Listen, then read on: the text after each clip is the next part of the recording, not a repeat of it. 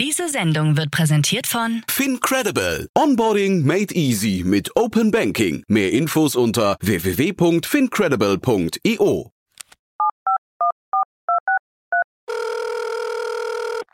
Hey, listen, I need some money. What do you need the money for? I've got a business proposition for you.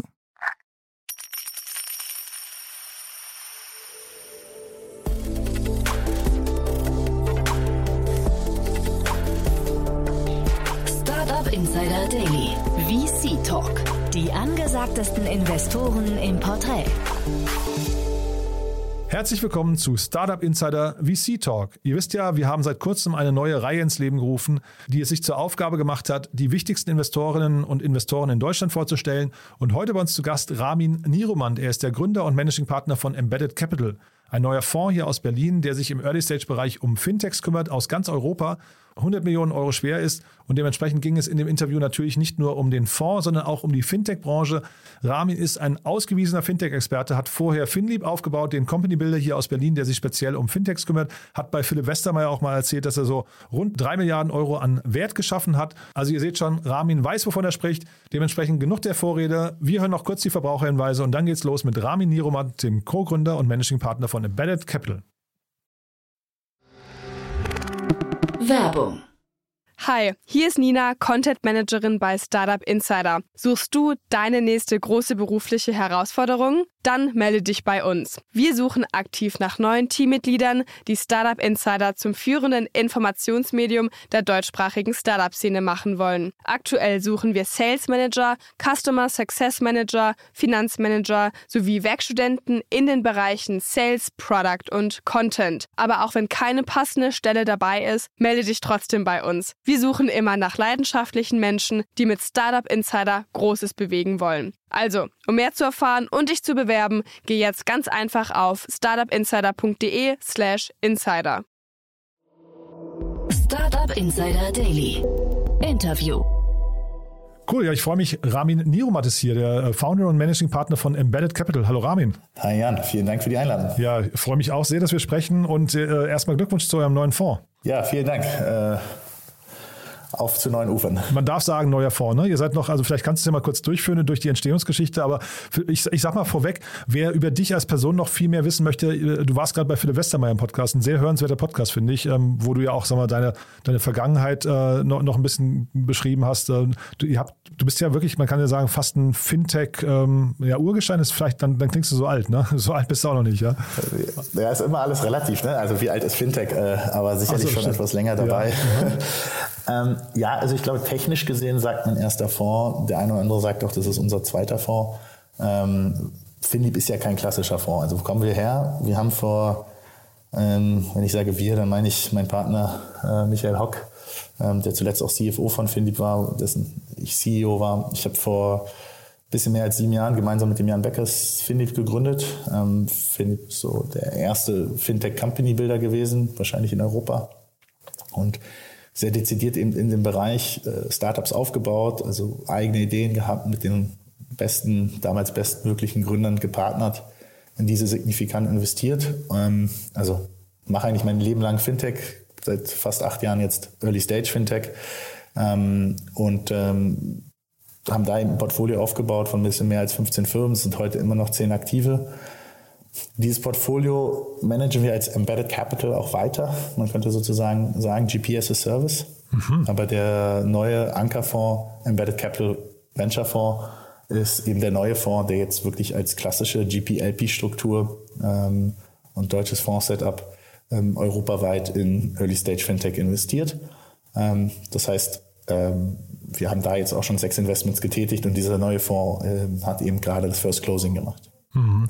Dieser Fintech-Markt, warum hast du dich denn eigentlich dafür entschieden? Was hat dich denn da so gereizt? Das ist ja ähm, jetzt nicht total naheliegend, zumal der ja vor, ich weiß nicht, fünf, sechs Jahren, als ihr begonnen habt, noch eher noch im Kommen war. Ne? Mittlerweile kann man sagen, das war, war eine gute Wette, aber das wusste man ja vielleicht damals gar nicht. Ne? Ja, also ich, ich, am Ende des Tages ist man da wahrscheinlich so ein Stück weit reingestolpert. Ähm, wir sind sogar zwanzig vierzehn sogar mit Finleap gestartet. Ähm, da war Fintech irgendwie so ein bisschen Payment und irgendwie Peer-to-Peer-Lending, was ja nicht funktioniert in Deutschland.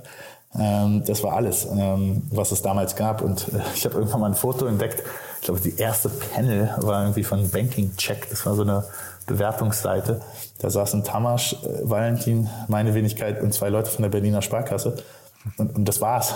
Und ganz, ganz spannend, dass die äh, alle jetzt irgendwie mehr oder weniger Unicorns vorstehen. Ähm, Es hat sich sicherlich entwickelt, aber ich habe mit neunzehn angefangen, für die Leute zu arbeiten während meines Studiums äh, der Wirtschaftsinformatik, und wir hatten achtzig Prozent Financial Service Kunden. Und dann bin ich dem irgendwie treu geblieben, bin dann eigentlich mit vierundzwanzig raus bei die Leute, weil ich gesagt habe, keine Banken und keine Versicherung mehr. Habe ein halbes Jahr versucht, was anderes zu machen, habe alles, äh, hat nicht so gut funktioniert äh, und bin dann äh, stärker in die Startup-Szene eingestiegen.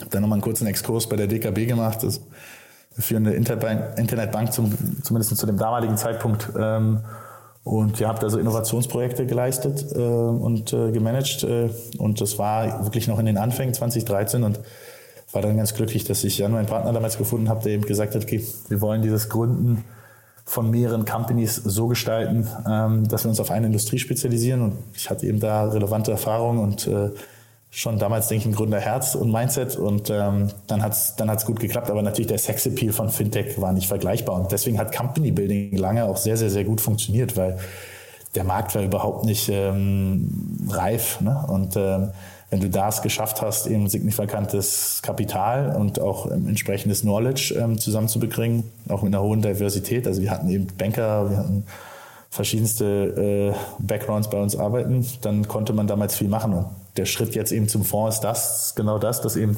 mehr Venture Capital ist verfügbar, und aber auch mehr Fintech-Know-how, und gleichzeitig die Generation, die heute Fintechs bauen kann, kann auf dem Geschaffenen der letzten Jahre aufsetzen. Sie kann eben aufsetzen auf Firmen wie der Solarisbank, einer unserer Gründungen, oder Stripe als Infrastruktur, eine Marqeta als Infrastruktur ähm, oder eine Rapid. Also da, da ist eben viel Infrastruktur entstanden. Deswegen sind die Next Generation of Fintechs Companies die, die eben diese Plattformen, diese Infrastrukturen, diese A P Is besonders gut in Kontext bringen, ob das dann in der Industrie Healthcare, wie zum Beispiel unsere Firma Nelly Solutions ist, oder im Bereich Automotive mit der Firma N X Technologies, ähm, Schrägstrich bezahl punkt de. Das sind dann wirkliche Embedded Finance Use Cases, und das ist hochgradig spannend, wenn man eben weiß, was sozusagen die Hürden der zweiten Generation von Fintech-Companies war, was jetzt die dritte Generation macht. Und deswegen bin ich da so ein bisschen ganz am Anfang reingestolpert. Mittlerweile muss ich sagen, ich kann nichts anderes. Und äh, was natürlich nochmal ganz spannend ist, ähm, das eine, und das ist auch eine unserer Thesen, das ein Feld der Finanzwelt, die eigentlich noch wenig disrupted ist, die Venture Capital Welt wieder an sich ist. Also wir haben auch nochmal so einen Metablick auf die Venture Capital Welt an sich. Also wir hatten ja mit Finleap eine Evergreen-Struktur, da haben sie eigentlich immer noch. Wir haben mit jetzt dem Fonds eine klassische ähm, endfällige G P L P-Struktur. Ähm, aber wenn man jetzt mal links und rechts guckt, was da an Microfunds entsteht, neue Fund-of-Funds-Konzepte, ähm, S B V-as-a-Service-Plattform, ähm, dann ist sozusagen die gesamte Demokratisierung und Disruptions des Private Equity Markets oder des Alternative Investment Markets ähm, hochgradig spannend, und ist eigentlich wiederum für uns eine These an sich. Und deswegen werden wir als Unternehmer auch hoffentlich daran, als Unternehmer der Embedded Capital Plattform, daran partizipieren können, dass wir diese Veränderung mitgestalten und gleichzeitig natürlich dort in innovative Geschäftsmodelle investieren. Jetzt dieser Schritt vom Company Builder, du hast es ja gerade schon erzählt, jetzt zum V C. Würdest du sagen, das ist für dich auch ein leichter Schritt? Also du hast erklärt, der Markt hat sich verändert und die, der Reifegrad der Unternehmen, und da gibt es jetzt irgendwie ähm, vielleicht auch mittlerweile ganz andere ähm, Möglichkeiten, aber dein, also du kommst ja jetzt aus dem quasi sich tief reingraben in Geschäftsmodelle und dann auch diese mitformen, und jetzt plötzlich sitzen Gründer vor dir und sagen, das ist unser Modell, take it or leave it. Ne? Also wie laufen solche Gespräche jetzt für dich ab? Äh, das ist, das ist eine gute Frage, und äh Meine, als ich meiner Frau irgendwann mal gesagt habe, dass ich überlege, jetzt den Schritt äh, zu gehen in die äh, klassische Venture Capital Welt, dann hat sie mich so gefragt, ja, willst du dann Berater sein? Ich sage, ich bin kein Berater, das ist Investor. Ja, und, und dann habe ich gesagt, na, aber am Ende stehst du doch an der Seite. Mhm. Ähm, jetzt darf man das, glaube ich, bei Finleap schon so sehen, dass wir sehr, sehr operativ waren, und ähm, aber natürlich auch uns immer irgendwann den Rückzug verordnet haben, weil Wir, wir halten uns für gut, aber so vermessen zu glauben, dass wir ein Portfolio von drei Milliarden selber geschafft hätten, ist es dann auch nicht. Ne? Das sind dann schon die C E Os und die Gründerteams, die die individuellen Companies groß gemacht haben und ähm, da vorne täglich an der Spitze stehen. Wir haben natürlich viel Groundwork gemacht, aber ähm, es ist, es ist was anderes. Also wir sehen uns weiterhin als Unternehmer. Wir glauben, dass Unternehmer ähm, die richtigen, wahrscheinlich auch die besseren Early-Stage-Investoren sind, weil egal wie gut du bist, egal wie viele Startups schon gebaut hast, ähm, jede Gründung ist anstrengend, jede Gründung stellt dich für Herausforderungen. Und da jemanden an der Seite zu haben, der, glaube ich, selber durch viele dieser Täler gegangen ist und äh, auch die Berge gesehen hat, äh, ist, glaube ich, sehr hilfreich. Für mich persönlich ähm, ist es zum erstens erstmal etwas, was enorm viel Spaß macht, weil du ich spare mir, also es ist, es ist mehr so, ich, ich vergleiche das so ein bisschen mit, du, du springst eigentlich auf dem fahrenden Zug auf und hilfst eigentlich noch ein paar Kohlen reinzuschmeißen und um den Zug schneller zu machen. Aber du musst dir nicht erstmal überlegen, äh, wo, wo, wo stelle ich jetzt den Zug auf, wo muss ich genau hinfahren. Und das hat natürlich nochmal eine andere Velocity oder eine andere Geschwindigkeit. Und das zurzeit macht es sehr, sehr viel Spaß. Man muss sich natürlich manchmal ein bisschen bremsen, ähm, dann nicht, nicht, nicht, so, nicht zu operativ mitzudenken. Mhm. Aber auf der anderen Seite haben wir das auch, sag ich mal, die letzten Jahre bei Finleap dann schon gelernt. Ich meine, wir sind heute immer noch teilweise in den Boards von sehr großen Firmen. Ich bin noch Chairman der Solarisbank. Da bin ich sicherlich nah dran, aber ich kann da nicht operativ arbeiten. Das wäre vermessen zu glauben. Und deswegen muss man da schon lernen, eine andere Rolle einzunehmen. Und im Early Stage macht mir das gerade große, große Freude zu sehen, wie viel, ja, wie, also ich meine, dass Fintech sexy geworden ist, ja, führt ja auch dazu, dass ganz andere Talente nochmal in diesem Bereich ähm, Company starten, und das, das macht gerade großen Spaß, diese, diese engagierten Gründer zu sehen und gleichzeitig zu sehen, dass man auch irgendwie helfen kann. Ähm, ich glaube, das ist schon in den meisten Äh, meisten Fällen so. Und ja, ich weiß, Company Builder wird immer so ein bisschen als Investor zweiten Grades gesehen. Ähm, Findest du? Ja, hätte ich glaube, das gar nicht gesagt. Ja. Nee, ja, also ich weiß, ich weiß auch nicht, dass du das nicht gemeint hast, ne? Das ist also manchmal so, ja, wer, wer, wer, wer geht zum Company Builder, der braucht, der, der kann es selber nicht. Letztens hat eine Gründerin so schön zu mir gesagt, Ramin, weißt du was? Eigentlich würde ich liebend gern inkubiert gewesen sein, nur mit den Economics vom V C. Okay. Und äh, ich glaube, das ist so ein bisschen, was wir versuchen. Wir bieten an, ähm, wir haben auch unsere Partnerschaft anders strukturiert. Ähm, bei uns ist nicht so, dass jeder Partner alles können muss. Also es ist ja bei vielen Fonds so, dass der Partner Fundraising muss, investieren können, Sparring machen können, und wir glauben schon, dass bei uns die Partner eben auch eine gewisse Kompetenz, Tiefenkompetenz mitbringen. Also Michael ist sicherlich eher der Ops-C F O-Background, ähm, Timo, unser Venture-Partner, sicherlich eher einer mit einem Tech-Background. Alex, äh, Alexandra, unsere Plattform-Managerin, sehr kreativ und äh, Technologie-Background. Ähm, also wir haben da sehr, ähm, und ich kann vielleicht eher bei Strategie und Fundraising und Hiring helfen. Und ich glaube, diese, diese Vielfalt ähm, an, an dann auch ähm, operativer Kompetenz ist das, was wir versuchen, so ein bisschen mitzubringen.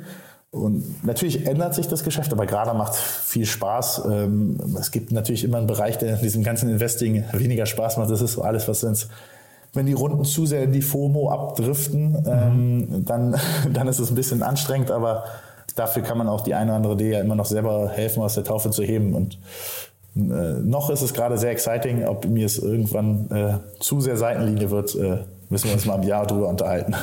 Ja, aber wenn wir jetzt bei der Analogie mit dem äh, noch ein paar Kohlen ins Feuer schippen bleiben, du müsstest dich ja jetzt quasi erstmal für den richtigen Zug entscheiden, ne? Vorher konntest du quasi den Zug selber bauen, jetzt musst du quasi äh, zwischen ganz vielen verschiedenen Zügen oder vielleicht sogar, ich weiß gar nicht, äh, vielleicht sogar Richtungen, müsstest du jetzt sogar ähm, den richtigen finden für euch, ne? Wie funktioniert denn das bei euch? Wie, also wie entscheidet ihr euch für bestimmte Ventures, für bestimmte Teams und auch, äh, weiß nicht, ähm, wie, wie funktioniert vielleicht generell das Sourcing bei euch? Ja, ja das, ist ein, das, ist ein, das ist ein sehr guter Punkt, ne? In der Vergangenheit war es so, wir, wir mussten halt viele Geschäftsmodelle analysieren, dann mussten wir die richtigen Partner dafür finden, dann mussten wir gucken, haben wir da einen Edge und einen Unfair Advantage, den wir irgendwie mit reinbringen können. Mhm. Das ist heute natürlich in der Tat so, du musst nach den richtigen Zügen und den richtigen Richtungen dann Ausschau halten, wie du so schön sagtest.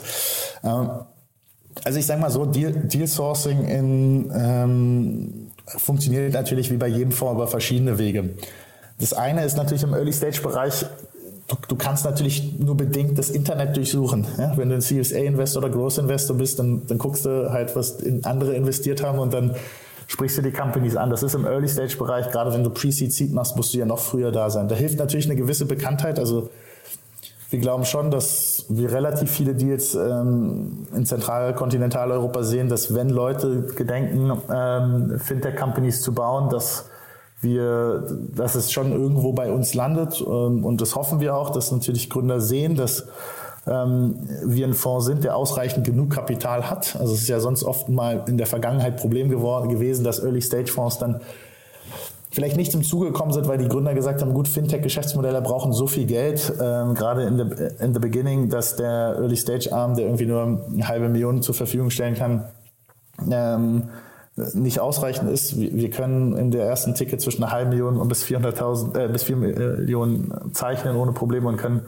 auch weiter noch in die Follow-ons gehen. Ich glaube, das ist die eine Seite. Also natürlich erstmal durch zu sagen, gibt eine gewisse Marktpositionierung. Da profitieren wir natürlich klar von unserer Vergangenheit, dass äh, wir nichts anderes gemacht haben außer Fintech und äh, da, glaube ich, auch vernetzt sind. Das andere ist, wir haben darauf Wert gelegt, dass wir neben institutionellen Investoren, die wir natürlich im Fonds haben, die du auch brauchst, um die gewissen Volumina zu schaffen, ein gutes Netzwerk an Investoren zusammenbekommen haben. Ich spreche so ein bisschen manchmal von der Fintech-Mafia. Da haben wir sowohl andere Unternehmer, sind ja auch teilweise genannt worden, wie ein Julian von VFox, wie ein Christoph von Clark oder wie auch die Kollegen natürlich von, von der Solarisbank, von PaySafe Group, die Gründer. Also ganz unterschiedliche Fintech-Gründer an den verschiedenen Stationen. Auf der einen Seite, wir haben viele aus der Industrie, sei es von Coinbase oder Goldman Sachs, äh, bei uns investiert, aber genauso auch andere. Und da haben wir großen Wert drauf gelegt und sind sehr happy darüber, dass wir da auch einen Support bekommen an auch andere G Ps, also andere Fundmanager. Und das ist natürlich etwas, was bis jetzt, also wir haben jetzt bis jetzt sechs Investments gemacht und ich glaube, drei von den sechs kommt genau darüber. Mhm. Ähm, also und die es anderen funktioniert. Drei? Wie bitte? Und, und die anderen drei? Ja, die, die anderen drei kommt dann, sage ich mal, äh, eher, eher direktes Netzwerk. Ja, also das, das erste Nelly Solutions, was wir gemacht haben, das war ein, ja, ein Ex-Gründer, den ich seit Ewigkeiten kenne. Also Ex-Gründer im Sinne von, der hat selber mal ein Fintech gegründet. Und sein altes Team hat dann was gemacht und hat mich dann über Instagram angesprochen. Äh, bezahl punkt de, was auch bekannt ist, kam über einen ähm, unserer, unserer L Ps und Senior Advisors. Ähm, was ist das, das, das, ah, das, das, das dritte haben wir originated, das ähm, noch nicht public. Ähm, das haben wir quasi mit, mit gestartet. Ähm, das ist ein ehemaliger Mitarbeiter von uns ähm, aus der Finleap-Welt. Ähm, genau, das Das sind eigentlich dann, genau, das Origination ist natürlich immer noch eine Sache, was, wenn man so viele verschiedene Geschäftsmodelle sich in der Vergangenheit angeguckt hat, man, man kommt einem trotzdem noch Ideen. Wir machen natürlich nie, wir würden heute nie mehr etwas losstarten, bevor wir nicht jemanden drauf hätten, der es der startet. Deswegen, wir werden wahrscheinlich bald auch ähm, wieder Entrepreneur in Residence bei uns ähm, haben, immer so einen, der oder eine lieber noch, ähm, die dann ähm, Geschäftsmodelle ähm, entwickeln kann. Weil wir das schon noch viel gesehen haben, aber das ist so das verschiedene, verschiedene Deal-Sourcing. Und dann, also am Ende ist ja investieren, ne? Ähm, Sourcing, Picking, Winning und Executing. Das sind irgendwie so die vier einfachen Stufen. Das Sourcing habe ich gerade beschrieben, das, das Picking, also dann, welcher Zug ist dann wirklich der richtige? Das ist dann gar nicht so groß anders wie früher. Das ist ähm, die, die Gründer, äh, du musst halt nach den richtigen Gründern aussagen. Das sagt wahrscheinlich irgendwie so jeder Early-Stage-Fonds, was du, glaube ich, heute anders machen kannst und was wir merken in, in, in den Gesprächen mit den Gründern, wie tief sind die eigentlich sofort im Fintech-Know-how. Und das ist das, was mir gerade sehr, sehr viel Spaß macht. Also wenn man da in der Vergangenheit dich da noch sehr viel ja, Aufklärungsarbeit machen musste und froh war, wenn man, sag ich mal, einen guten Unternehmer mit Drive hatte, dann kriegst du heute halt Unternehmer zu sehen, die haben den gleichen Drive, aber natürlich auch noch, noch eine höhere Expertise. Mhm. Ähm, Und äh, das ist, äh, das ist, glaube ich, in, in der Masse dann schon anders als, und das war teilweise im Company Building, da haben wir uns teilweise schon schwer getan. Und das ist, glaube ich, wenn Firmen bei uns gescheitert sind, dann sind sie oftmals auch daran gescheitert, dass wir einfach nicht den richtigen Gründer drauf haben. Und aber Stichwort richtiger Gründer, ich würde da gerne mal kurz nachhaken, weil ich finde das gerne. Total spannend. Jeder sagt, jeder V C sagt, das Team ist so wichtig und äh, zeitgleich, ich finde es ganz, ganz, man kommt immer in so einen subjektiven Bereich, habe ich den Eindruck. Ne? Kann, kannst du an ein paar objektiven Parametern sagen, was einen guten Gründer von einem schlechten unterscheidet? Ja, erstmal ist mir gerade aufgefallen, nachdem du mich so selber wiederholt hast, dass man es wahrscheinlich da gendern müsste, also Gründer und Gründerin oder Fair ich weiß Punkt, es eigentlich ja, gar nicht. Ja? Genau, ja. Ähm, aber auf jeden Fall, wenn ich Gründer sage, ich meine immer beides. Es ja, ist, äh, geht mir auch so, aber das ist absolut richtig. Mhm. Ja, ähm, Also ich ich glaube, also es ist es ist in der Tat äh, objektiv, ob du versuch, man versucht es natürlich über die verschiedensten ähm, Werte zu objektivieren. Und am Ende klingt es so stumpf, wie es wahrscheinlich ist. Das ist dann doch schon relativ viel Erfahrung, ähm, die du einfach, wenn du sehr sehr viele Menschen, sehr viele schöne Menschen gesehen hast. Aber ein ein Zeichen ist ähm, und ich finde, es ist ein sehr gutes Zeichen, ist, wie interagiert ein Gründer. Also ein Gründer braucht immer sehr viel Sense of Urgency. Und Hat ein Gründer, wie followt er ab? Braucht es immer zweiundsiebzig Stunden, bis er auf eine E-Mail antwortet? Hat er die Dokumente parat? Kann er schnell Turnarounds machen? Mhm. Ähm, also wie interagiert er einfach? Wie schnell antwortet er? Ähm, wie antwortet er? Kurz und knackig oder schwachsinnig? Ich glaube, das ist sicherlich ähm, das, ein, das eine Thema. Dann, äh, wenn Gründer nicht darauf achten, dass die Komposition des Teams ist, das sehe ich immer sehr oft als Gefahr. Also du siehst mittlerweile unheimlich viele Teams, das sind dann zwei Ex-Banker, die genau dasselbe gemacht haben und die dann sagen, ja, we need to hire a C T O. Das mhm. siehst du gerade sehr, sehr oft. Okay. Ähm, aus den unterschiedlichsten Bereichen. Die kommen dann aus dem Wealth Management oder Business Management. Da ist auch gar nichts falsch. Und die haben auch tolle Lebensläufe und gute Backgrounds. Aber wenn die dann immer nur so sagen, ja, we need to hire the C T O, das ist dann zum Beispiel sehr kritisch. Das ist dann gar nicht auf den Einzelnen bezogen, sondern eher auf die Gründerkompensation. Also wie, wie bringen die dann das zusammen? Mhm. Die sind halt noch nicht komplett, ne? Die sind nicht komplett und die sind dann oft zu, bisschen salopp, zu viel, zu viel BWLer, zu wenig Techie. Mhm. Ja? Mhm. Und ähm, ich habe mir, hat er es ja vorhin schon kurz gesagt, wir haben extra einen Venture-Partner Tech noch dazugenommen, weil ich würde schon behaupten, dass wir ein gutes Produkt- und Tech-Verständnis haben als, als Finleap-Männer und äh, im begrenzten Embedded Capital Team. Aber wenn es heutzutage eben um Technologie-Startups gibt, dann brauchst du halt, und gerade in der Web drei Punkt null Ära, schon jemand, der auch mal sich eine Ebene tiefer angucken kann. Ja, also selbst wenn beim Early-Stage-Startup natürlich nicht so viel, nicht viel so viel da ist. Also zusammengefasst ist es sicherlich, äh, wie interagiert der Gründer mit einem? Wie hat er selber dieses Team zusammengestellt? Und ähm, natürlich dann auch relevanter Background äh, des, des C Vs. Ja, aber nichts kann äh, über Hunger hinwegtäuschen, äh, die viele Gründer hatten, gute, erfolgreiche Gründer hatten gar keine Monster-C Vs äh, davor, sondern haben einfach richtig gut gehustelt und das siehst du am besten, wie die Leute mit dir interagieren. Und vielleicht jetzt mal zu den, du sagst gerade, ihr habt Tech-Verständnis, ähm, also das unbestritten, ne? Aber äh, wie, wie schwer fällt es denn im, fin, äh, im Fintech-Bereich äh, irgendwie auch Schritt zu halten mit den ganzen Entwicklungen gerade? Also ist denn Krypto für euch ein Thema? Ist denn DeFi ein Thema? Äh, ist N F Ts ein Thema, mit dem ihr euch, also oder generell Blockchain, also gibt's gibt's Themen, die euch jetzt gerade irgendwie auch vielleicht ähm, überholen, gerade in der Geschwindigkeit? Weil ihr seid ja dann letztendlich, du kannst ja ein bisschen eure Team, Teamstruktur auch mal beschreiben, ihr seid ja dann doch trotzdem noch ein recht kleines Team, ne? Ja, wir sind ein ganz kleines, recht kleines Team, natürlich ein, ein Team mit einer, weil wir halt schon sehr lange zusammenarbeiten. Also wir haben einen eigenen Legal, das hat jetzt auch nicht jeder Fonds. Das machen wir halt deswegen, weil wir auch noch das Finleap-Portfolio managen. Wir haben eine eigene V P Finance, das auch nicht jeder Fonds. Das ist einfach der Luxus, dass wir eben schon eine etwas größere Plattform sind. Also für, für den Fonds, mit jetzt, wir haben auf der Plattform so zehn Mitarbeiter, das ist jetzt auch nicht super klein, aber mhm. natürlich musst du, musst du da, ähm, musst du da effizienter arbeiten. Aber ihr seid ja auch noch V P as a Service, hast du gesagt, ne? Das darf man nicht vergessen dabei. Also so, so genau, ein bisschen, genau. bisschen nebenan, genau, ne? Okay. Richtig. Mhm. Also, naja, so vier F T Es oder so im, im Schnitt, ne? Also mhm. arbeiten für noch Finleap und sechs ungefähr für Embedded. Mhm. Ähm, das ist, ähm, das ist, das ist so richtig. Ähm, natürlich kannst du da aber gewisse Synergien ziehen und einfach, also gewisse Kolleginnen, die, unsere V P Finance, Charlotte Yee, die arbeitet jetzt für uns ein bisschen länger als drei Jahre. Ich glaube, die macht den Job, den haben früher vier gemacht. Ja? Das ist okay, einfach, cool. Weil die so, so lange jetzt mit uns zusammenarbeitet, weiß genau, was sie tut. Und das, das hilft natürlich, das hilft natürlich enorm. Nichtsdestotrotz, du bist ein kleines Team, das macht auch, macht auch viel Spaß, das ist natürlich anstrengend. Aber zu deiner Frage, wie halten wir bei den Trends mit? Also ich glaube, für mich ist ganz wichtig zu sagen, wir sind ein Fintech-Investor. Und da haben wir unsere Themen, die wir investieren. Das ist einmal natürlich Embedded Finance als riesen, als riesen Hypothese. Das ist die Digital Assets und Infrastruktur. Wir nennen das ganz bewusst zusammen, weil wir glauben, das ist vor allem, ne, wie sieht eine Solarisbank, wie sieht die Next Level Solarisbank aus? Wie sehen die Schnittstellen zwischen der Fiat- und der Kryptowelt aus? Wie sieht da der regulierte Bereich aus? Wie sehen da die Bereiche Steuern und so weiter in diesem Bereich aus? Aber was, wie ist Was sind die Infrastrukturen, die heute eine Stripe, eine Solarisbank, eine Marqeta sind? Wie sehen die eben dann in ein paar Jahren aus? Da, da entsteht sicherlich was, was wir uns angucken. Das ganze Feld S M E oder Enterprise Ready Solution for S M Es im Finance-Bereich ist noch ein Riesenfeld, wo wir mit GetPliant sehr, sehr happy sind als, als S M E Credit Card Startup. Das, das sind die Felder. Das heißt jetzt konkret auf Krypto, N F T und Web drei Punkt null.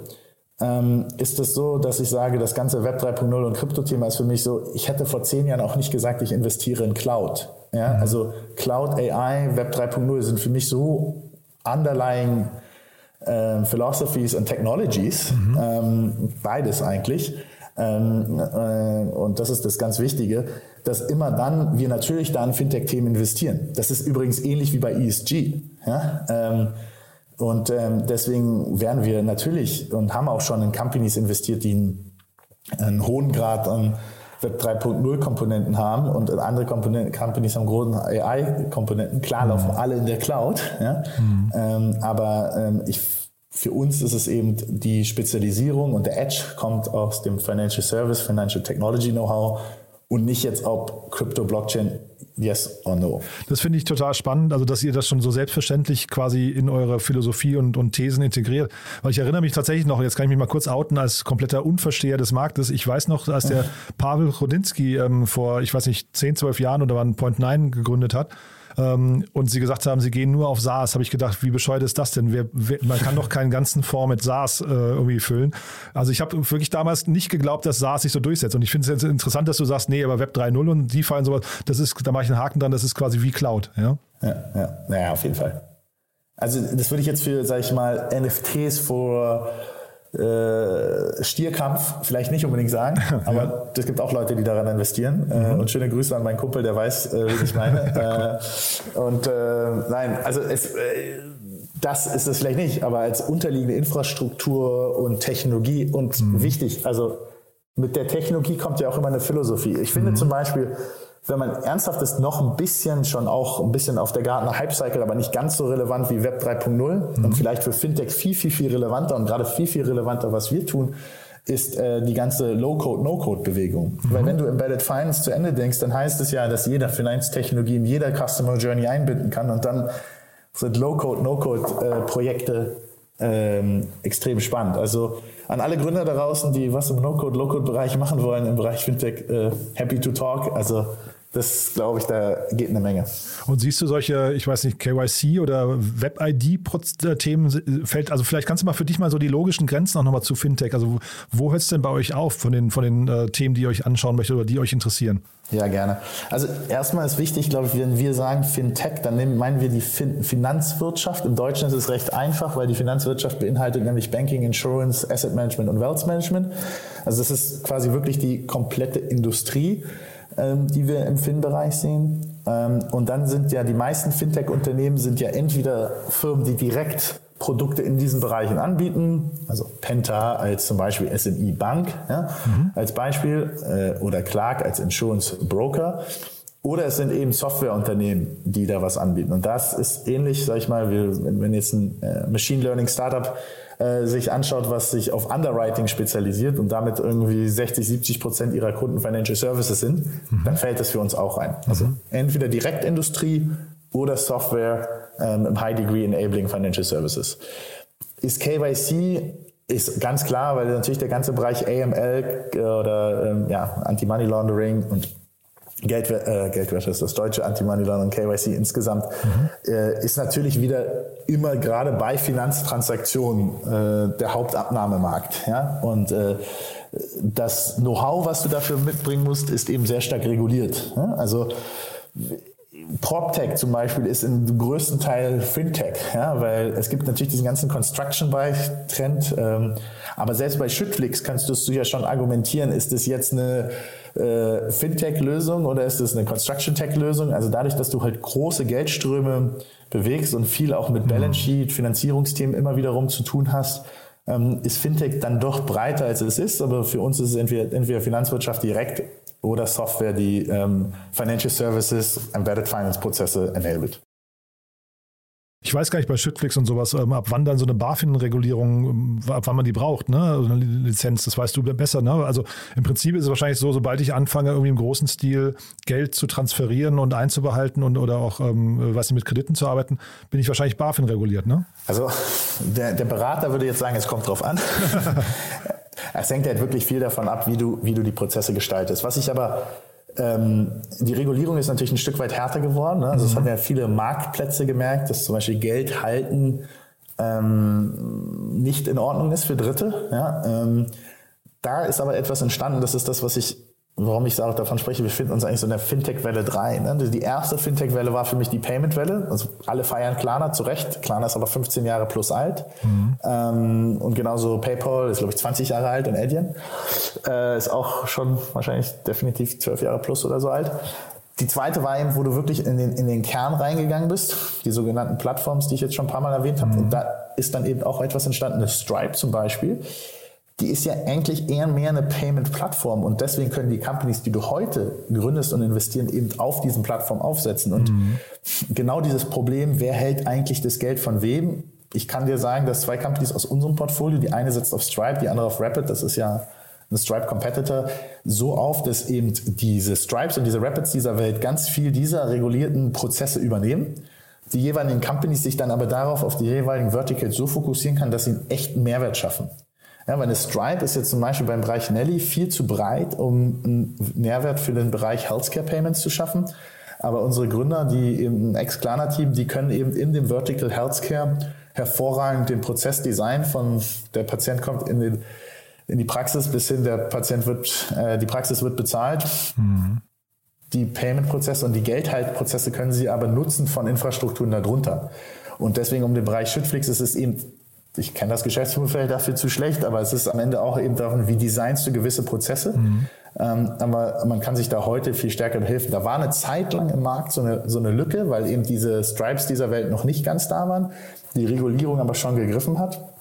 Und jetzt bist du eben wieder auf der nächsten Evolutionsstufe. Und das gilt nicht nur für Payment, das gilt dann eben jetzt auch für Insurance, für Lending ähm, und für viele andere Themen. Ja, also mhm. du kannst heute zu einer Element Insurance gehen und dir jede Versicherung im Sachbereich so designen lassen, dass sie komplett White Label embedded in deinem Flow eingebaut ist. Und das ist eine, eine neue Welt, die äh, es ermöglicht eben verschiedensten Leuten, dort Geschäftsmodelle zu bauen und zu gründen. Ja, ich hatte gedacht, vielleicht die BaFin-Lizenz wäre quasi so ein äh, Filter für euch, dass wenn eine BaFin-Lizenz notwendig ist, ist es vielleicht ein Fall, wo ihr investiert und ansonsten eben nicht, ne? Weil ähm, ansonsten, wenn man jetzt sagt, überall da, wo große Geldströme sind, das ist ja fast überall, ne? Also da fallen ja wenig Branchen hinterher raus. Ja, nee, also vielleicht um das nochmal, äh, äh, das, das, das stimmt, um das vielleicht nochmal ein bisschen zu spezifizieren. Also äh, Geldströme, wo sag ich mal die Payment-Transaktion an sich schon schon ein wichtiger äh, Gamechanger dann mhm. Gamechanger dann dann auch ist. Mhm. Ähm, die BaFin-Lizenz, ich meine, wir haben bei Finleap fünf BaFin-Lizenzen gehabt. Ich sag mal so, der Regulator ist jetzt auch nicht immer nur der Freund der Innovatoren. Ja, nicht das wäre meine nächste Frage gewesen. Ja, genau. Ist das für euch eigentlich, ist das gesund für euch, so ein Thema in Deutschland zu gründen? Also, ähm, ihr, ihr, also auch für die ganzen Fintechs, die in Deutschland gründen, ist ja die BaFin, also wahrscheinlich ist es ja Fluch und Segen zugleich ein bisschen, oder? Also bis vor, sag ich mal, bis vor neun Monaten hättest du mich immer den Satz sagen hören, wir wollen den Markt nachhaltig verändern, wir wollen mit den Großen nicht rumspielen, wir wollen nicht nebendran im Sandkasten setzen. Wir wollen, wir glauben, wenn du, wenn du in einem regulierten Markt erfolgreich sein willst, dann musst du nach den gleichen Spielregeln spielen und es mitspielen. Mhm. Und deswegen haben wir uns auch dazu entschieden, eine Bank mhm. zu gründen. Und als die Solarisbank gegründet haben, ich glaube, ich war siebenundzwanzig oder achtundzwanzig, wenn du nach Hause gehst und deiner Mutter sagst, du gründest eine Bank, dann kriegst du jetzt keinen Applaus, ne? Also, ist jetzt nicht äh, so, dass das äh, als super sexy angesehen war. Das hat sich ein bisschen verändert, weil das dann so ein bisschen wahrgenommen wurde als, naja, wenn du wirklich ähm, was eine vernünftige Bewertung bekommen willst als Fintech, brauchst du eine eigene Lizenz, Stichwort Unabhängigkeit und so weiter. Ich glaube, mittlerweile geht es wieder in eine andere Richtung, ähm, weil einfach durch Wirecard, durch Greensill und äh, durch eine Überreaktion, sag ich mal, des Regulators jetzt in jede Richtung gefeuert wird. Und damit Deutschland halt massiv in Wettbewerbsnachteil reinrennt. Also das, was, glaube ich, lange unser Wettbewerbsvorteil war, dass du hier Gründer hattest und auch Kapital, die es geschafft haben, Lizenzen zu bekommen, dreht sich eigentlich mittlerweile um. Also du wirst, du hast in, in Deutschland eigentlich kein reguliertes Unternehmen, egal ob DAX dreißig oder kleines Fintech, was nicht maßgeblich unzufrieden ist mit dem Regulator. Und jetzt kann man sagen, da ist auch immer wieder was versäumt worden, aber es ist halt einfach sehr schade, dass aufgrund eines wirklich groß angelegten Betruges und ich sag mal auch Verschulden des Regulators selbst, ja, jetzt so in andere Richtung gefeuert wird. Und ähm, ja, es ist schon so, dass ich jetzt, sag ich mal, wenn mir gerade jemand sagt, holt sich die I M A N-Lizenz in Irland oder Finnland, ich das jetzt wahrscheinlich vom Bauchgefühl erstmal positiver sehen würde, als mhm. wenn das jeder in Deutschland macht. Ähm, nichtsdestotrotz ist es ein Teil der Tränen, durch die wir jetzt als, sag ich mal, deutsche Fintech-Szene in Europa durchgehen müssen, weil wir brauchen starke Plattformen, die auch in Europa und Deutschland reguliert sind. Hm. Wo steht denn Deutschland da im, im internationalen Kontext? Also du hast ja vorhin schon gesagt, äh, Kontinentaleuropa ist, oder, ist so primär euer Bereich, ne? Oder wo, vielleicht kannst du auch nochmal euer Einzugsgebiet von den, von den Deals, also wo ihr überall Deals macht. Ich glaube, die Themen jetzt waren ja alles deutsche Themen, oder? Glaube ich, bis dato. Jetzt habe ich natürlich auch ein bisschen was zu, äh, zu Finleap gesagt. Ja, also wir sind natürlich, unser Fokus ist Europa. Es ist natürlich klar, dass mit der, sag ich mal, Äh, Track Record hier vor Ort und dem Berliner Netzwerk, was ja, ich, ich habe gerade erst wieder zwei U S-Investoren getroffen, die waren so begeistert von Berlin und sagen, ich brauche eigentlich ein Fintech nicht unbedingt nach Italien oder Frankreich, Frankreich kommt, aber nach Italien oder Spanien finden Berlin ist einfach so great und es ist natürlich auch, ja, ich meine, wenn, hier, wenn du einfach nur anguckst, welche Unicorns hier gegründet wurden, äh, ob es jetzt Raisin, Mambu oder WeFox ist, ja, mhm. ähm, dann hast du natürlich ähm, enorm viel Talent, was einfach in Berlin vorhanden ist. Deswegen ist es natürlich schon so, dass unser Dealflow äh, in, in Berlin und in Deutschland natürlich sehr, sehr gut ist, aber unser Mandat ist ganz klar Europa und, und wir werden auch, ähm, ja, wir haben unsere ersten Investments in Deutschland gemacht, aber wir werden auch Wir waren ja lange auch im Stealth, oder gar nicht so lange, aber wir waren ja im Stealth und mussten daraus dann so ein bisschen agieren. Deswegen, wir werden auch in, in Europa investieren. So, aber jetzt nochmal zu deiner eigentlichen Frage. Deutschland an sich, wenn du auf Fintech anguckst, auf Fintech-Entwicklung anguckst, sind wir natürlich top positioniert. Wir haben viele European Leader, die hier aus dem Markt ähm, kommen. Ich meine, wer hätte gedacht, dass wir irgendwann mal das wahrscheinlich eines der spannendsten Kern-Banking-Software-Companies mit Mambu, die spannendsten Banking-as-a-Service-Company ähm, haben mit äh, in, aus, aus Berlin äh, für Europa. Äh, die BaFin tut jetzt einiges, dass es nicht, äh, dass es schwieriger wird. Ich glaube, am Ende setzt sich Qualität durch und diese Companies werden alle erfolgreich. Äh, es ist aber natürlich so, dass es Neugründungen ein Stück weit behindert. Ähm, noch schlimmer ist es in der Krypto-Verwahrlizenz, da hast du teilweise Backlog- Backlogs, dass die Companies zwei, drei Jahre, ähm, so sagt man, jetzt auf ihren Lizenzantrag ähm, warten müssen oder selbst so Companies wie Binance, ja, die sich jetzt gerade sozusagen, ja, wie sagt man, äh, die quasi auf das White Paper kommen wollen, die wollen jetzt eben komplett clean werden, die wollen ordentliche K Y Cs, die brauchen eine Krypto-Verwahrlizenz. Die kommen eben nicht schnell genug durch die Prozesse, so dass die dann wahrscheinlich doch wieder außerhalb Deutschland abwandern müssen, obwohl die hier zwei Millionen Kunden haben. Also. Und ähm, das, das sehe ich sehr, sehr kritisch. Das äußere ich auch an jeder Stelle, wo ich es kann. ähm, ob das hilft, weiß ich nicht. Aber ähm, ich war sonst immer ein großer Befürworter für eine große Kollaboration. Ähm, aber wir sind auch in der, am Level angekommen, wo der Regulator bewusst Informationen an die Presse durchschickt, um zu zeigen, dass sie Aktion machen. Und das ist, ein, das ist eine Ebene, wo wir uns mehr schaden als helfen. Hm. Ja, ist ein bisschen, bisschen, lässt einen ein bisschen ratlos, ne, weil man gar nicht weiß, wie man es lösen kann. Ist die Regierung da, die neue Regierung, setzt du da große Stücke drauf? Kann das, kann das helfen? Oder ist Scholz quasi, war ja vorher Bundesfinanzminister, ist jetzt ähm, eins hochgerutscht, äh, ändert das dann letztendlich doch nichts? Also wir suchen den Kontakt. Ich glaube, die Regierung sucht auch den Ausschluss zur Fintech-Szene. Ähm, ja, das ist halt... mit diesen unabhängigen Behörden, was ja auch richtig ist, ähm, und dann Einfluss über die Regierung, ist es immer so ein teilweise schwieriges Feld, glaube ich, auch für den einen oder anderen Politiker. Ähm, aber wenn man, glaube ich, vertrauensvoll mit den Politikern spricht, dann sehen sie Themen ähnlich. Also gerade wenn es Sachen gibt und durchstecken und vertrauensvoll zusammenarbeiten. Ähm, das ist so ein bisschen dieser typisch deutsche Aktionismus. Ja, den sieht man ja auch in anderen Fällen. Ne? Da hat man jahrelang was versäumt und bumm, geht das Pendel in die andere äh, Seite. Ja? Mhm. Ähm, man kann davon halten, was man will, ob das jetzt gut ist, hundert Milliarden in die Bundeswehr zu stecken oder nicht. Ich werde es mhm. jetzt nicht kommentieren, mhm. aber war, warum muss immer erst ein Ereignis passieren, damit was passiert? Eine Regierung ist eigentlich für langfristige Marktbegleitungen verantwortlich. Fukushima passiert, okay, wir schalten Atomkraftwerke ein. Krieg passiert, okay, wir investieren in die Bundeswehr. Und dieser Aktionismus, den man da eigentlich ganz plakativ sieht, ja, ähm, der entsteht auch so ein bisschen beim Regulator, der ist vielleicht nicht so präsent wie jetzt diese beiden anderen Themen und hat vielleicht auch nicht für, für die Gemeinheit die, die, die Wichtigkeit, aber am Ende des Tages ähm, ist es einfach auch falsch, so zu tun, äh, als wäre die deutsche Finanzszene äh, und äh, Fintech-Szene alles lauter Wirecards-Leute. Ja, mhm. äh, da sind gestandene Persönlichkeiten drin. Wir haben internationale Investoren äh, bekommen. Und gerade beim schwächelnden Bankenmarkt international muss man doch froh sein, äh, dass man die, die Wege hat. Und ähm, im, im persönlichen Austausch ist da teilweise alles in Ordnung. Mhm. Wir haben natürlich den Austausch.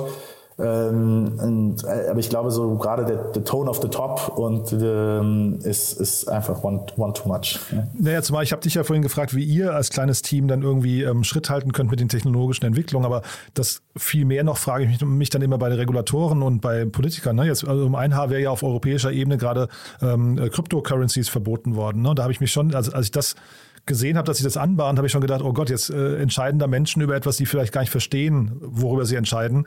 Ähm, siehst du diese Gefahr, dass hier momentan vielleicht also dann auch Menschen, ähm, also Politiker Weichen stellen für etwas, was sie möglicherweise gar nicht richtig begreifen?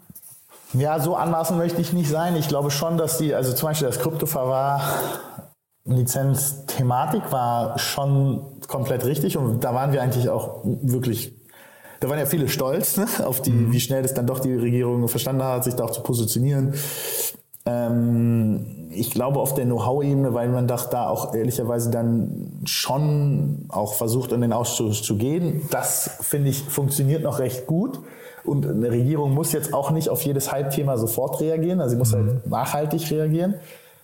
Die Bürokratie der Prozesse ist dann eher das Problem. Ja? Da sind halt nicht dann genug Talente vorhanden, um dann die Anträge zu bearbeiten. Ja? Und dann ist in den Prozessen an sich natürlich nicht genug Technologie vorhanden, um diese Prozesse zu, zu bearbeiten. Ja, oder ähm, was, warum man sich da auch nicht dann behilft. Ja, warum sagt man nicht, okay, wenn wir nicht eigene Ressourcen haben, dann gibt es Wirtschaftsprüfer, die bei der Prozessierung vielleicht helfen und die soll dann die beantragende Firma bezahlen. Ja, also es gibt ja wahrscheinlich doch immer Wege, wie man auch Ressourcen steuern kann. Und ähm, da ist mir zu wenig äh, Kreativität und zu viel Bürokratie. Mhm. Ja, und Stichwort äh, Regulierung und Bürokratie. Lass uns mal wieder zu äh, Embedded Capital kommen. Ähm, ich ja. habe mir mal eure Unternehmensstruktur angeguckt und da habe ich schon gedacht, da hat, hat sich aber auch jemand viel Mühe gegeben, die sehr klar zu strukturieren. Ne? Also so viele Unterfirmen bei einem jungen Fonds habe ich noch nie gesehen, oder? Ähm, oh, ja, also wir haben erstmal natürlich, wir haben wir erstmal eine saubere Holding gehabt, damit wir das G P-as-a-Service-Geschäft und das Fundgeschäft unter ein Dach bringen können, weil mhm. wir die Leute dann auch verschiedenes einsetzen müssen. Ach, so glaub, kommt das, das vielleicht, okay, ja. Mhm. Ja, das ja. ist natürlich etwas, was wir so oder so brauchten. Mhm.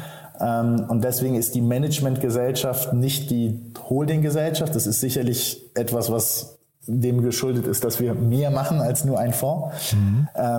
Und ob du dann, ich glaube, wir haben die Team K G und die Carry K G gesplittet, ob du das machst oder nicht, ja, das macht jeder anders. Mhm. Unsere Anwälte haben gesagt, mach das so und dann es ist halt eine GmbH mehr. Aber, klingt halt äh, auch nach sehr viel Verwaltung, deswegen habe ich nur gefragt. Ne? Ja, ja ist, es am, ist es am Ende dann, dann, dann nicht. Am Ende sind es dann zwei, drei S P Vs, wenn du mhm. so willst, die dann dafür investieren. Mhm. Über euer Team hast du gerade schon ein bisschen was äh, g- g- so mal erzählt. Ähm, was ich spannend finde, das hast du eben nicht so im Detail erwähnt. Ihr habt relativ, also ihr seid ein sehr diverses Team. Ne? Ihr habt relativ viele Frauen im Team, ähm, was ja in der V C-Welt eigentlich sehr ungewöhnlich ist, ne? Ja, also ich glaube, Diversity war schon immer bei Finleap ein, ein wichtiger Value ähm, und auch äh, Philosophie, wie der wir gefolgt sind, ganz wichtig. Bei uns ist, glaube ich, Diversity ist eben für uns gerade auch bei Finleap immer na, dem wirklichen Vielfalt geschuldet gewesen. Also wir hatten halt nicht versucht, irgendwie zehn McKinsey-Consultants äh, zu hiren, die dann von A nach B laufen, sondern wie gesagt, der fünfzigjährige Plus-Banker, der den Antrag geschrieben hat, neben der koreanischen Designerin und dem Entwickler ohne Schuhe, äh, wie ich immer so ein bisschen salopp sage. Ähm, das, dies, das ist für mich äh, Vielfalt. Wir haben uns ähm, beim Aufsetzen von Embedded Capital verpflichtet. Ähm, also jeder, der heutzutage ja aus sich hält, macht eine E S G-Policy. Wir haben die auch ernst genommen und ich glaube, in zu vielen E S G-Policies wird immer nur um I gesprochen, also den Environmental Part of it. Der ist als Fonds im Tech-Bereich natürlich leicht, gerade mit Offsetting äh, zu, zu umgehen. Mhm. Den Social-Bereich ist, glaube ich, den viele vernachlässigen. Wir haben uns verpflichtet zu vierzig Prozent Frauen, ähm, was bei zehn Mann, zehn Personen, muss ich sagen, sorry, äh, man sieht das manchmal in der Sprache, ist das noch nicht so angekommen, mhm. äh, bei zehn Personen natürlich gar nicht so einfach ist, weil wenn eine Person geht, dann hast du gleich zehn Prozent Verschiebung, aber als Ziel haben wir das und ja, ähm, Wir, man darf ja auch bei einem Recruiting nicht diskriminieren, aber wir werden sicherlich sein, dass äh, das, was wir noch einstellen, die Quote nicht unbedingt schlechter wird ähm, als diese vierzig Prozent. Und da sind wir auch recht stolz drauf, dass ähm, wir so tolle Kolleginnen haben ähm, und ähm, sehen uns da auch als, als, als, als Team. Ähm, und wie man auch, glaube ich, uns auf unserem Teamfoto sieht, die Diversity hört aber eben bei Geschlecht nicht auf, sondern die geht darüber hin weiter. Mhm. Wo du gerade E S G-Kriterien ansprichst, das wollte ich dich vorhin noch fragen. Ich hatte Paul Morgenthaler hier zu Gast von Commerz Ventures und die haben ja auch einen neuen Fonds aufgelegt. Die sind ja im Prinzip irgendwie in eurem Bereich auch tätig, ne? Und der hat quasi ein neues Feld ähm, kreiert. Äh, das nennt sich Climate Fintech, hat er das genannt. Ähm, also weil sie halt sagen, dass sie eben mehr und mehr in Climate-Themen investieren, die dann so ein bisschen ähnlich behandelt werden. Also zum Beispiel das Thema Offsetting hast du gerade genannt. Ähm, mhm. Ist das für euch auch ein, ein anknüpfender Bereich oder würdest du da eine klare Trennlinie bei euch sehen? Ähm, also wenn sie einen Fintech-Bezug haben, zum Beispiel, was wir interessant finden, ist der ganze Accounting- und Taxation-Bereich davon. Mhm. Ähm, dann ja, aber das hatte ich vorhin vielleicht gesehen, es ist für mich auch wieder so ein, ist wieder so ein Metatrend, ja. dass ähm, ja, wahrscheinlich, wenn du es Climate Fintech nimmst, hilft es dir nochmal von den L Ps. Gut, die haben nur einen Single-L P. Ja. Wer weiß, was wozu das sonst auch immer im ganzen Reporting bei der Commerzbank und so führt. Ich kann keinem was unterstellen. Ich glaube, es ist ein Riesenbereich. Mhm. Ähm, und die Commerz Venture macht ja auch extrem viel richtig. Ähm, und ähm, das werden sie da auch sicherlich wieder tun. Ähm, wir gucken uns auch Themen an, die mit E S G zu tun haben. Mhm. Ähm, aber ich jetzt würde nicht sagen, dass der Fonds jetzt Climate Fintech only macht. Jetzt haben wir sehr viel über Themen gesprochen, auch durch deine Finleap-Vergangenheit, die ihr besonders gut macht. Gibt es denn Dinge, wo du sagst, da müsst ihr noch ein Schippchen drauflegen, wo ihr vielleicht Fehler gemacht habt oder wo ihr vielleicht noch Defizite habt? Also vielleicht auch jetzt in Richtung Gründerinnen und Gründer, die zu euch kommen, damit ihr keine, keine falschen Erwartungen weckt. Gibt es da bei euch noch so ein paar blinde Spots? Also wo wir natürlich dran arbeiten müssen, ist einfach, weil wir natürlich noch relativ jung jetzt auf dieser Positionierung unterwegs sind, ist europäischer Dealflow. Also ich mhm. glaube... in der gleichen Qualität, also ich würde nicht behaupten, dass wir hundert Prozent sehen, aber wir sehen schon sehr, sehr, sehr viel in, im Dachraum. In der gleichen Qualität äh, Startups in Spanien, Italien, Osteuropa, äh, England zu sehen, U K zu sehen, das ist sicherlich etwas, wo wir als Company dran arbeiten müssen. Ähm, in, in Zusammenarbeit mit den Gründern, ich glaube, wir müssen noch besser daran werden, zu überzeugen, dass... Äh, Content King ist und nicht Brand, wenn du eine Pre-Seed- und Seed-Company sind. Also ich sehe gerade leider noch so ein bisschen zu viele Gründer für irgendwelche großen Marken entscheiden, die, wo dann die Companies, ähm, ja, also wenn, wenn wir zwei Millionen in eine Pre-Seed-Company reinstecken oder one, eineinhalb Millionen, dann ist es für uns äh, eins von den Top-Investments, die wir machen. Wir mhm. sind da daily buy. Wenn das eine Index macht, bist du halt eine Nummer, weil du einfach eins von vielen Investment bist. Und ich glaube, noch mehr Gründer davon überzeugen, dass in der Pre-Seed- und Seed-Phase Unternehmern und Experten vertrauen sollst als einer Big Brand. Ich glaube, das ist etwas, wo jeder Fonds, der nicht zu den Global Brands gehört, äh, dran arbeiten muss und wir genauso. Ist das momentan auch bei den V Cs so, dass man sagen muss, man muss sich um die, um die guten Gründer, um das Talent muss man sich da äh, streiten? Also früher war es ja wahrscheinlich so, da gab es mehr Gründer als Kapital. Jetzt ist es vielleicht ein bisschen umgekehrt? Ja, ich glaube, es wäre vermessen zu behaupten, wenn wir sagen, wir würden hundert Prozent der Deals, wo wir reinkommen wollen, gewinnen. Ich glaube, wir gewinnen für einen, für einen jungen Fonds schon, schon einen Großteil dessen, was wir wollen. Manchmal sagen wir natürlich auch ab, weil wir einfach nicht happy sind mit der Allokation. Mhm. Und wir, ich habe letztens einen Deal gesehen, da hat jemand dreihunderttausend in der Runde gemacht und dann eins Komma fünf Millionen in Uncut Convertible. Ich finde das unseriös, aber... Mhm. Ähm, das ist jedem dann auch die eigene Sache. Das ist mir, es ist halt, du hast in Deutschland sehr viele Gründer, also ich will, ich vereinfache jetzt ein bisschen und ich will keinem zu nahe zu treten, aber wir haben auf der einen Seite Gründer, die können fantastisch raisen und auf der anderen Gründer, du hast die fantastischen Produktbauer. Nicht immer kommt es zusammen, ja, und ähm, ich würde mir sozusagen, und wir gucken eigentlich zu, und wir gucken auch so ein bisschen auf diese, viele gucken eben nur auf die erste Kategorie an Gründern, was vielleicht aus einer reinen I R R-Perspektive gerade kurzen Zeitraum auch das Richtige ist, weil du schnell Markups in deinem Portfolio hast. Ähm, wir glauben aber weiterhin, dass Fintech so eine komplexe Industrie ist, dass Product will win. Und wir unterstützen da auch Invest, äh, ganz bewusst Companies, die vielleicht noch nicht jetzt die besten Fundraiser sind und noch nicht Tiger in die Seed-Runde gewinnen, aber die eben sehr solide, sehr gute Produkte bauen. Ähm, und ich glaube, das ist etwas... Ähm, wo, wo wir, wo wir täglich dran, dran arbeiten, das zu überzeugen. Nichtsdestotrotz, Fundraising gehört nun mal dazu. Das soll man nicht falsch verstehen. Fundraising ist eine ganz, ganz wichtige Kompetenz. Ähm, ähm, und äh, haben, äh, glaube ich, auch viel in der Vergangenheit gesehen, weil am Ende brauchst du nun mal Kapital, um zu wachsen.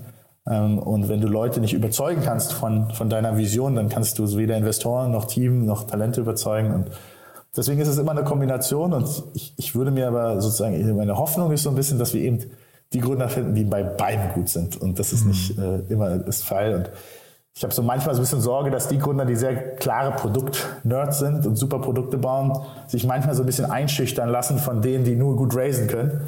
Und äh, da muss man, glaube ich, eine gewisse Balance dann auch in, in, im Portfolio finden. Und Stichwort ähm, Tiger Global und Follow-on-Investments und sowas, Folgerunden. Ähm, wahrscheinlich habt ihr mittlerweile ein sehr, sehr gutes Netzwerk von, von vielleicht auch internationalen oder auch nationalen V Cs. Ne? Also das heißt, wahrscheinlich, ähm, vielleicht kannst du noch mal ein bisschen euren Umgang, wenn jetzt jemand, so wie, ähm, äh, keine Ahnung, äh, Nelly war es, glaube ich, eben, die du erwähnt hast, ähm, oder bezahl punkt de oder Pliant oder sowas. Wenn du die, mal den Umgang mit denen noch mal betrachtest, was können die jetzt genau von euch erwarten, im Daily Business, jetzt auch dein Konflikt vielleicht nochmal mit dem, mit deiner alten Rolle Company Builder, also jetzt dein neues Selbstverständnis und dann eben aber auch vielleicht in Richtung Folgerunden, Netzwerke, die du mitbringst oder die ihr mitbringt, ähm, ja, vielleicht da eure Positionierung nochmal. Ja, also ich glaube, was wir mitbringen können, ist, wir haben halt selber viele Folgerunden ähm, selber geraced, ne? Also ich glaube, was untypisch Was untypisch ist für einen Early-Stage-Investor, der hat oft investiert ja ein Early-Stage-Investor early, dann hat der vielleicht Netzwerk zuvor uns und dann machen die Gründer das Fundraising. Wir haben, weil uns in der frühen Phase die Companies ja teilweise noch in der Mehrheit gehört haben, waren wir wirklich diejenigen, ich in Person, die für die Companies die Gelder geraced haben und teilweise gar nicht das Management. Das heißt, ich glaube, ich weiß sehr gut, wie Fundraising wirklich operativ funktioniert, aber auch sozusagen, was da die emotionalen Wellen sind, durch die man geht. Und ich merke das einfach, dass mich die Gründer, in die wir jetzt investieren, genau bei den Themen einfach anrufen und mhm. so ein Sparring suchen. Und das gibt mir dann auch äh, natürlich äh, gutes Level an Bestätigung. Netzwerk ist in der Welt von Remote, LinkedIn und ähm, so lange in der Szene heute eigentlich äh, kein, kein Thema mehr. Wenn du ein Intro brauchst, dann kriegst du das äh, von uns und ähm, es ist eher wichtig, dass du so weißt, welcher Investor steht für was, wo hast du auch richtig relevante Erfahrungen. Ich, wir haben bei Finleap mit mehr als achtzig institutionellen Investoren zusammengearbeitet, von der Goldman Sachs über Tencent, über Softbank, also mit allen. Und ähm, das heißt, wir können da, glaube ich, ganz gut auswählen. Und viele sagen, sie haben ein Netzwerk. Wir haben ein Netzwerk, mit dem wir auch relevantes Business gemacht haben. Und das unterscheidet uns, glaube ich, dann auch von, von anderen, weil wir einfach über die Phasen hinweg dabei waren. Und äh, ich verhandle gerade für eine Company noch im Finleap-Portfolio mit äh, Global Private Equities. Das sieht der meiste Early-Stage-Investor natürlich nie, weil in dem Moment, wo seine Companies in dem Feld angekommen sind, hat ein Early-Stage-Investor normalerweise gar nicht mehr den Share in der Company, dass er als Shareholder dann eine Rolle spielt. Dadurch, dass wir bei Finleap so große Shares am Anfang hatten, ähm, sind, ist das bei uns dann ein bisschen, bisschen anders von der äh, Positionierung und haben, sind, glaube ich, deswegen vom, als Sparringspartner echte Lifecycle-Partner. Mhm. Du, dann vielleicht nochmal kurz zum Schluss. Also ähm, hundert Millionen hat der Fonds, achtzig Millionen war das First Closing. Limited Partners sind, ich habe gesehen, eine ganze, hast du ja vorhin auch schon zum Teil genannt, eine ganze Reihe an wirklich bekannten Szeneköpfen. Ne? Gibt es darüber hinaus ja. noch Limited Partner, die man kennen sollte oder die man erwähnen sollte? Ähm, ja, also wir, vielleicht was Interessantes ist, glaube ich, wir haben kein strategisches Investment, aber wirklich ein Finanzinvestment von der deutschen Versicherung bekommen. Wir können nicht disclosen, welcher Name das ist, aber signifikant. Und ich glaube, das ist meine große Hoffnung, dass das Netzwerk, das wir uns in der Vergangenheit aufgebaut haben, auch dazu führt, dass mehr deutsches Versicherungsgeld in Venture Capital allgemein fließt und wir vielleicht einen kleinen Beitrag da leisten können. Ähm, weil am Ende des Tages ist Venture Capital in Europa eine vernünftige Asset Class mittlerweile und ähm, das Geld der deutschen äh, Sparer und Rentner sollte auch dort auch angelegt werden, weil insgesamt die Private Equity Quoten und Alternative Investment Quoten in der Versicherungswelt immer noch zu klein sind. Aber die zitierten Namen können wir da aktuell nicht darüber hinaus nennen. Geht das jetzt los, dass Versicherer anfangen, das als Asset Klasse zu begreifen? I hope so. Ja, weil das war ja die ganze Zeit so ein bisschen so ein Thema. Hat man in Amerika und Kanada immer gesehen, dass da irgendwie die Pensionsfonds und sowas angefangen haben zu investieren. Gab es hierzulande eigentlich nicht so richtig, oder? Nee, viel zu wenig. Ja, na, sehr spannend. Du, Ramin, dann, also von meiner Seite aus sind wir, glaube ich, erstmal durch. Haben wir denn aus deiner Sicht was Wichtiges vergessen? Wer darf vielleicht, nee, vielleicht sag, sag mal ganz kurz nochmal der, der, ja. der Trend, wo du gerade leuchtende Augen bekommst, wo du vielleicht auch denkst, da müsste man Gründer auf euch zukommen oder eine, auch gerne eine Gründerin natürlich oder ein Team. Ähm, wo, wo ist so ein, so ein Spot, wo du sagst, boah, wenn es da endlich mal losgehen würde oder wir was Vernünftiges sehen würden? Also Low-Code oder am besten No-Code Embedded Landing Plattform. Mhm. Ähm, das ist etwas, was ich sehr, sehr spannend finde. Und dann alles, was in Richtung Disruption of Alternative Investment geht. Ja, also größtes Vorbild natürlich aus den U S A ist AngelList. Wir haben da ja ein Investment schon getätigt, habe ich ja schon gesagt, aber da gibt's noch wesentlich mehr ähm, wirklich echte Tokenisierung von Equity zum Beispiel, ähm, Secondary-Marktplätze. Ähm, da da, da finde ich, das finde ich sehr, sehr, sehr spannend. Und äh, das, das Letzte ist sicherlich der, wenn es im K Y C- und Identity-Bereich bahnbrechende Innovationen gab, äh, gibt, äh, wie man Identity vielleicht mit so einer Zero-Factor ähm, äh, ja, Authentifizierung hinbekommt. Ähm, das ist dann sehr, sehr technisch. Äh, aber ähm, das glaube ich einfach, dass eben Identity-Diebstahl oder Identity-Solutions immer noch viel zu viel äh, ja, Friction erzeugt in Prozessen. Super. Dann nochmal die Frage, was Wichtiges vergessen, sucht ihr gerade Leute? Sucht ihr Mitarbeiter? Wir suchen noch eine, eine Senior Associate, wobei wahrscheinlich ist das, darf ich das so nicht sagen. Wir suchen noch jemanden für eine Senior Associate-Rolle okay. ähm, im Investment-Team und äh, ja, freuen uns äh, über Werbung und freuen uns immer über äh, junge Gründer, die vielleicht noch nicht die richtige Idee haben, aber die ready to roll sind. Ramin, hat mir großen Spaß gemacht. Dann vielen Dank erstmal, dass du da warst. War wirklich ein spannender Ritt. Dank dir und auf bald dann, ja? Dankeschön, Jan. Bis bald. Ciao. Werbung. Hi, ich bin Paul, Product Manager bei Startup Insider und hier, um dir kurz unser Podcast-Verzeichnis vorzustellen. Mit einer wachsenden Liste von bereits über zehntausend Episoden ist unser Podcast-Verzeichnis die größte Sammlung deutschsprachiger Podcasts rund um die Themen Unternehmertum, Technologie, Digital Marketing und mehr. Nutze jetzt die verschiedenen Filter, um Podcasts zum Beispiel nach ihrem Themenschwerpunkt, Gästen oder Erscheinungsdatum zu sortieren, damit du genau das findest, was dich interessiert. Also, wenn das was für dich ist, dann besuche jetzt ganz einfach unsere Plattform auf startupinsider.de slash insider. Startup Insider Daily, der tägliche Nachrichtenpodcast der deutschen Startup-Szene. Das war Ramin Niroumand, der Gründer und Managing Partner von Embedded Capital. Damit sind wir durch für heute. Ich hoffe, es hat euch Spaß gemacht. Wenn dem so sein sollte, wie immer, die Bitte, empfehlt uns doch gerne weiter. Wir freuen uns immer über neue Hörerinnen und Hörer, die uns noch nicht kennen. Überlegt doch vielleicht mal kurz im Bekanntenkreis, wer sich für entweder Fintechs interessiert oder wer vielleicht die V C-Branche kennenlernen möchte oder wem einfach nur das Gespräch mit Ramin Spaß machen könnte. Also dafür schon mal vielen Dank an euch. Und kurz vor Ende noch der Hinweis auf vorhin. Um dreizehn Uhr war ja bei uns zu Gast Christian Springgrupp, der Co-Gründer und C O O von Dance, der Premium-E-Bike-Abo-Service hier aus Berlin, den Christian zusammen mit den beiden Soundcloud-Gründern ins Leben gerufen hat, hat gerade zwanzig Millionen Dollar eingesammelt, unter anderem von V Cs, aber auch von sehr vielen spannenden Business Angels, unter anderem Tina Müller von Douglas oder dem Sänger von den einstürzenden Neubauten Blixer Bargeld. Also ihr seht schon, irgendwie eine abgefahrene Runde. Es geht so ein bisschen um Popkultur, um Lifestyle, glaube ich. Also ja, einfach mal reinhören, war ein sehr cooles Gespräch. Das findet ihr, wenn ihr zurückscrollt auf das Gespräch vor diesem hier. Danke euch fürs Zuhören und fürs Weiterempfehlen und ansonsten hoffentlich einen wunderschönen Tag und spätestens bis morgen. Ciao, ciao.